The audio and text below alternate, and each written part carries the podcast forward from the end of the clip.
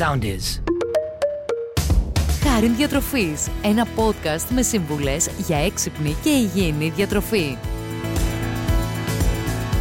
Γεια και χαρά σας. Είμαι ο διατροφολόγος Χάρης Γιουρακάκης και άλλο ένα ακόμη podcast Χάριν Διατροφής ξεκινάει. Σήμερα θα μιλήσουμε για ένα θέμα που αφορά τους περισσότερους από εμά και έχει να κάνει με την υγεία της τρίχας και των μαλλιών. Αυτό που πρέπει καταρχήν να πούμε είναι ότι η τριχόπτωση είναι ένα πολύ συχνό πρόβλημα που ταλαιπωρεί ένα μεγάλο κομμάτι του πληθυσμού. Αρκεί να σας πω ότι επηρεάζει περίπου το 75% των ανδρών και ένα 60% των γυναικών σε κάποια φάση της ζωής τους.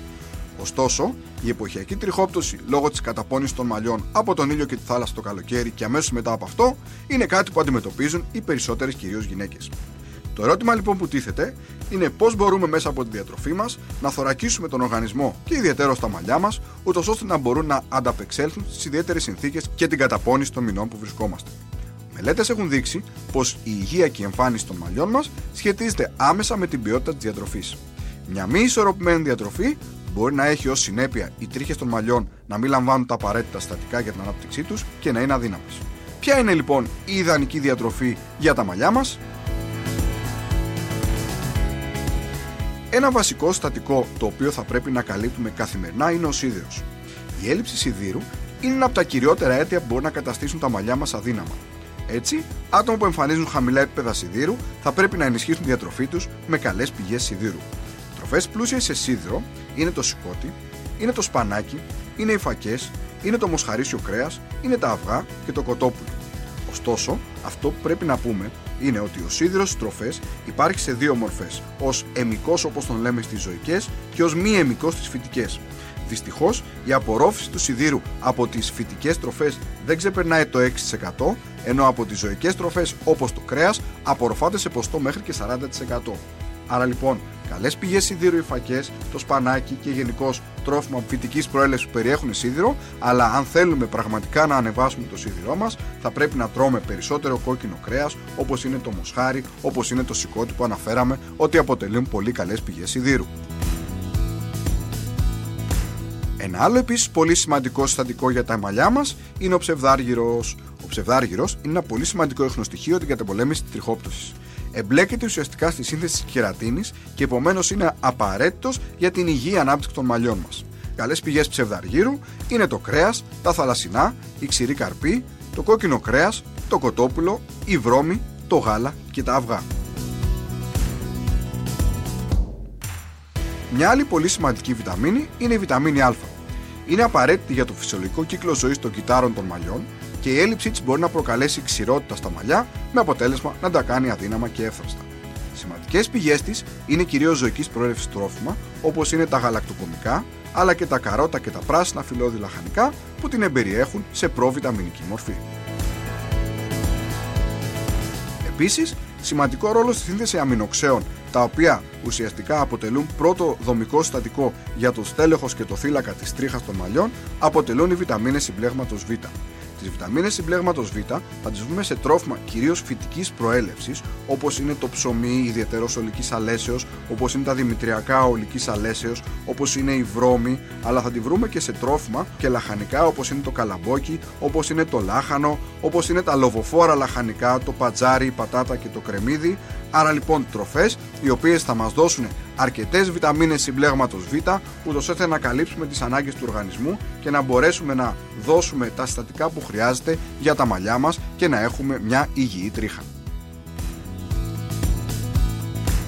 Βιταμίνη C. Θα την έχετε ακούσει συνήθως γιατί τη συζητάμε για το ανοσοποιητικό μας σύστημα. Ωστόσο, η βιταμίνη C, κάτι που μπορεί πολλοί να μην ξέρουν, είναι ότι συμβάλλει στη σύνθεση του κολαγόνου που αποτελεί ουσιαστικά βασικό συστατικό της τρίχας. Άρα λοιπόν θα πρέπει να καλύπτουμε τις ανάγκες σε βιταμίνη C καθημερινά και τροφές με μεγάλη περιεκτικότητα σε βιταμίνη C είναι τα εσπεριδοειδή όπως είναι το πορτοκάλι, το μανταρίνι και η χυμή τους, τα ακτινίδια, οι φράουλες, τα μούρα, οι πιπεριές, η ντομάτα, το μπρόκολο, το μοβλάχανο και το σπανάκι. Ένα συστατικό το οποίο δεν είναι ευρέως γνωστό είναι η ταυρίνη, η οποία είναι ένα φυσικό αμινοξύ που υπάρχει σε μεγάλη συγκέντρωση στους μύες μας, στον εγκέφαλο και στην καρδιά και παίζει καθοριστικό ρόλο όσον αφορά την υγεία των μαλλιών μας. Μελέτες δείχνουν ότι εμποδίζει την παραμόρφωση του βολβού της τρίχας, συνεισφέροντας τα μέγιστα στην καλή υγεία των μαλλιών μας. Καλές πηγές ταυρίνη είναι τα θαλασσινά και τα ψάρια.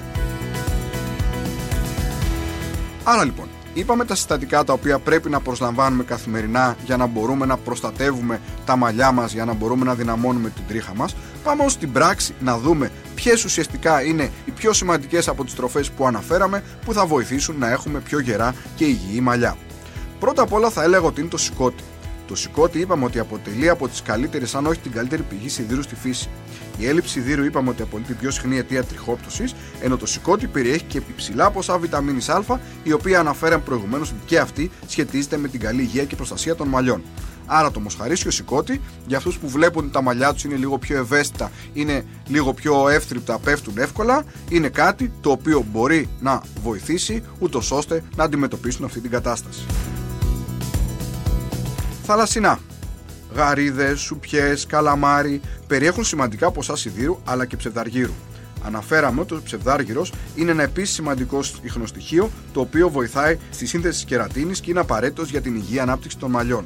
Επίσης, αναφέραμε ότι τα θαλασσινά περιέχουν το αμινοξιταβρίνη για το οποίο μελέτες δείχνουν ότι επίσης μπορεί να βοηθήσει. Σπανάκι. Αποτελεί ένα πάρα πολύ υγιεινό λαχανικό το οποίο περιέχει σίδηρο και βιταμίνη C.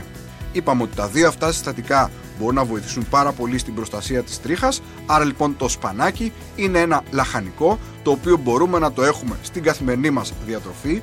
Προτιμάμε συνήθως σε πιο ομή μορφή καθώς το βράσιμο καταστρέφει ένα ποσοστό των βιταμινών της ιδιαίτερως στη βιταμίνη C, άρα λοιπόν το σπανάκι είναι κάτι το οποίο θα πρέπει να εντάξουμε στη διατροφή μας. Δημητριακά ολικής αλέσεως αποτελούν από τις κυριότερες πηγές βιταμινών συμπλέγματος Β στη διατροφή μας και είπαμε ότι οι συγκεκριμένες βιταμίνες συμβάλλουν στη σύνθεση αμινοξέων από τα οποία αποτελούνται το στέλεχος και ο θύλακα της τρίχας. Άτομα λοιπόν με ευαίσθητα μαλλιά μπορούν να ξεκινούν να έχουν ένα μπολ δημητριακά ολικής αλέσεως μεγάλα στο πρωινό τους ή να έχουν ως σνακ ένα γιαούρτι με δημητριακά ολικής αλέσεως, ούτως ώστε να πάρουν τις απαραίτητες βιταμίνες συμπλέγματος Β. Πορτοκαλί και κίτρινη πιπεριά. Οι πιπεριές περιέχουν πολύ μεγάλη ποσότητα βιταμίνη C.